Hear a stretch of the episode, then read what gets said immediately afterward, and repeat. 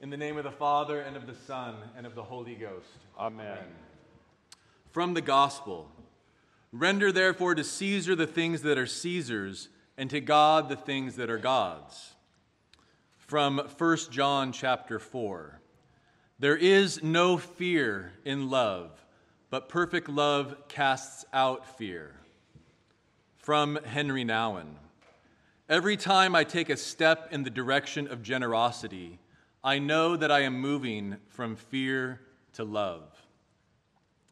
One of our biggest obstacles to growth is fear. Whether it is growth in the Christian life or growth in a particular skill, physical growth, or any kind of movement from a place of stagnancy to a place of development that requires a change in us, produces some kind of of anxiety and fear. Why? Because growth requires change, and we do not like to change.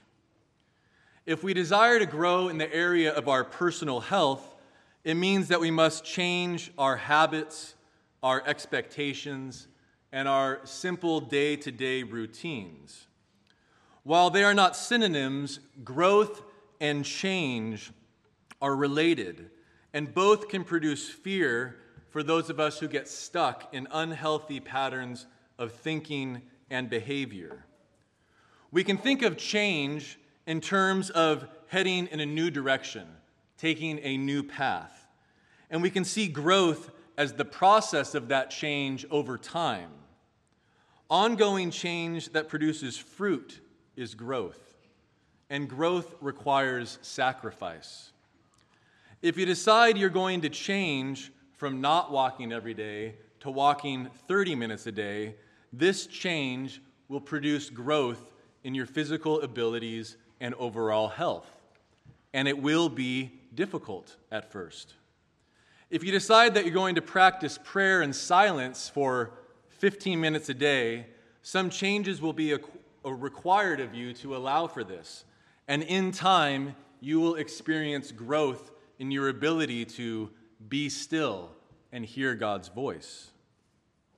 The Bible speaks of growth organically, using metaphors both from agriculture and athletics, both of which are ventures where proficiency and excellency require a great deal of time, hard work, patience, stability, and usually you don't see the effects of those uh, behaviors for someone in agriculture, farming, or sports, unless it's over time, way down the road.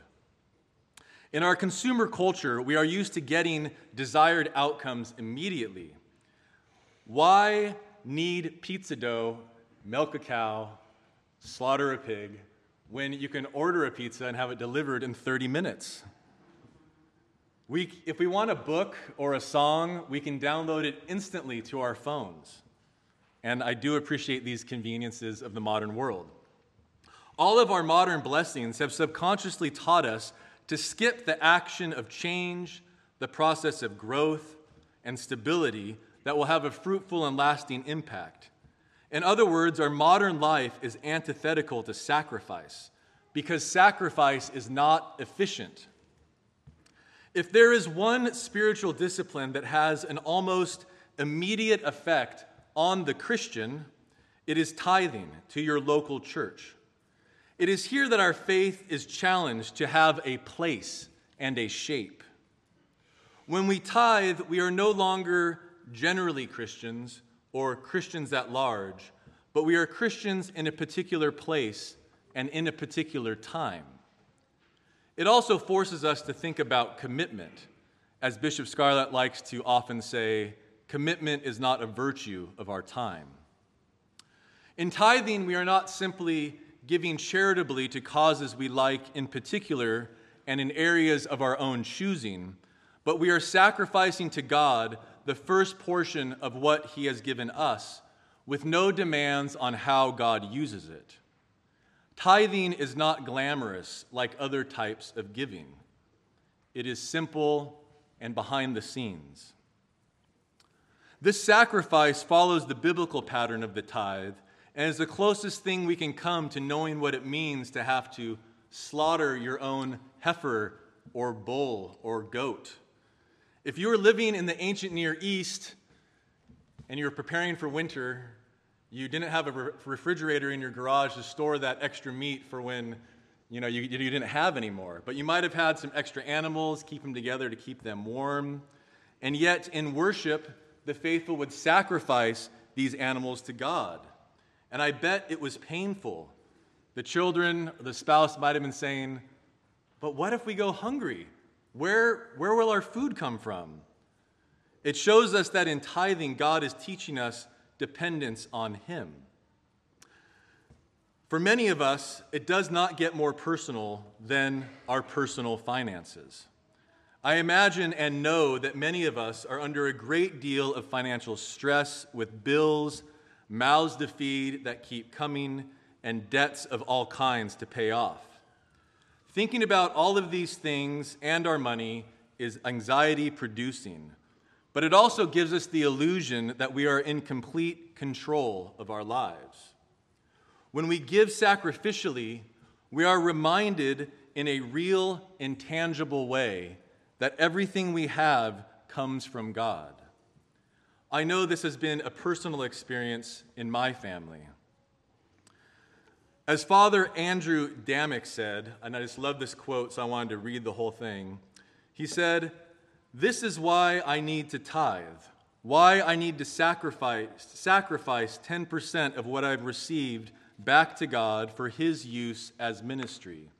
When I tithe, I am taking responsibility for myself, for my feelings of inadequacy about money and possessions, for my feelings of blame for other people.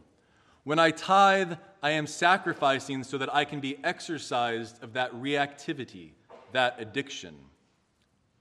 Earlier, I said that the discipline of tithing has a greater initial impact on the giver than the recipient because it forces the giver to reorient her life toward God in a new and profound way, a way that often hurts and makes the giver uncomfortable. But this is how growth works. Growth is painful. Have you not heard the phrase, growing pains? Or do you remember the T V show? When we start a new exercise routine, the first few days, the first few weeks, and even the first few months are not fun. It takes a while for those new changes to become habits, and in time, those habits produce growth. You might be wondering, what is a tithe? It's a word we throw around without definition. If we grew up in a church setting, we might be familiar with the phrase tithes and offerings. These are, in fact, two separate things.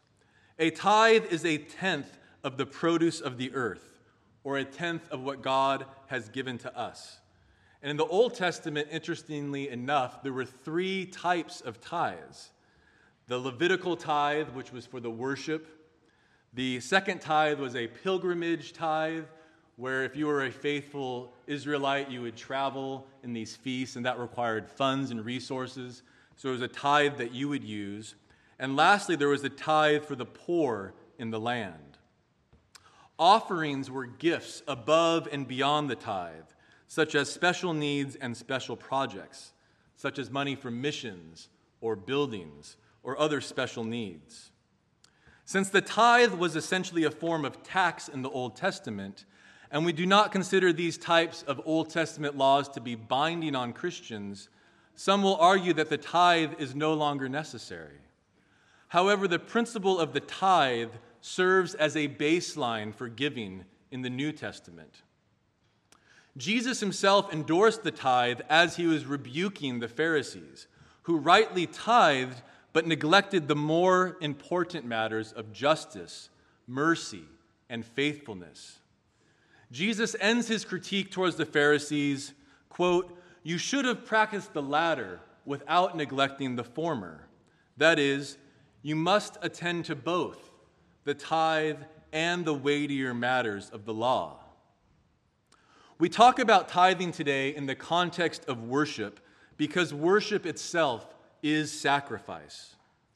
Today in the Eucharist, we are called to offer up ourselves. That is, to sacrifice the totality of who we are to God, and to un- unite our sacrifice to Christ's sacrifice. And in the Eucharist, God takes our sacrifice, he blesses it, and gives it back to us so that we may faithfully serve him and our neighbors with what he has given us. If you have been a Christian for some time and tithing is not something you have participated in, do not fear, you are not here to be condemned. We are called to give not out of fear or guilt, but as Father Hayden pointed out last week, out of gratitude. Remember, giving is a sacrifice, and for a sacrifice to have an impact on us, it must be painful in some way. Do not try to run the marathon of the Christian life without preparation and planning. As we approach Advent, which is the beginning of the Christian year, it is right to rethink our lives, to rethink our life of prayer, to rethink our spiritual disciplines. It is a time to think, what might I do differently in the coming year? Pray that God might show you different areas of your life that you need to work on, and areas that you need growth. If you are married, pray with your spouse about how you can plan to make sacrificial giving a part of your family's spiritual disciplines. If you incorporate this practice into your life, I can guarantee it will not be easy. But we did not wake up this morning and get ready to come to church because we thought it was something easy to do.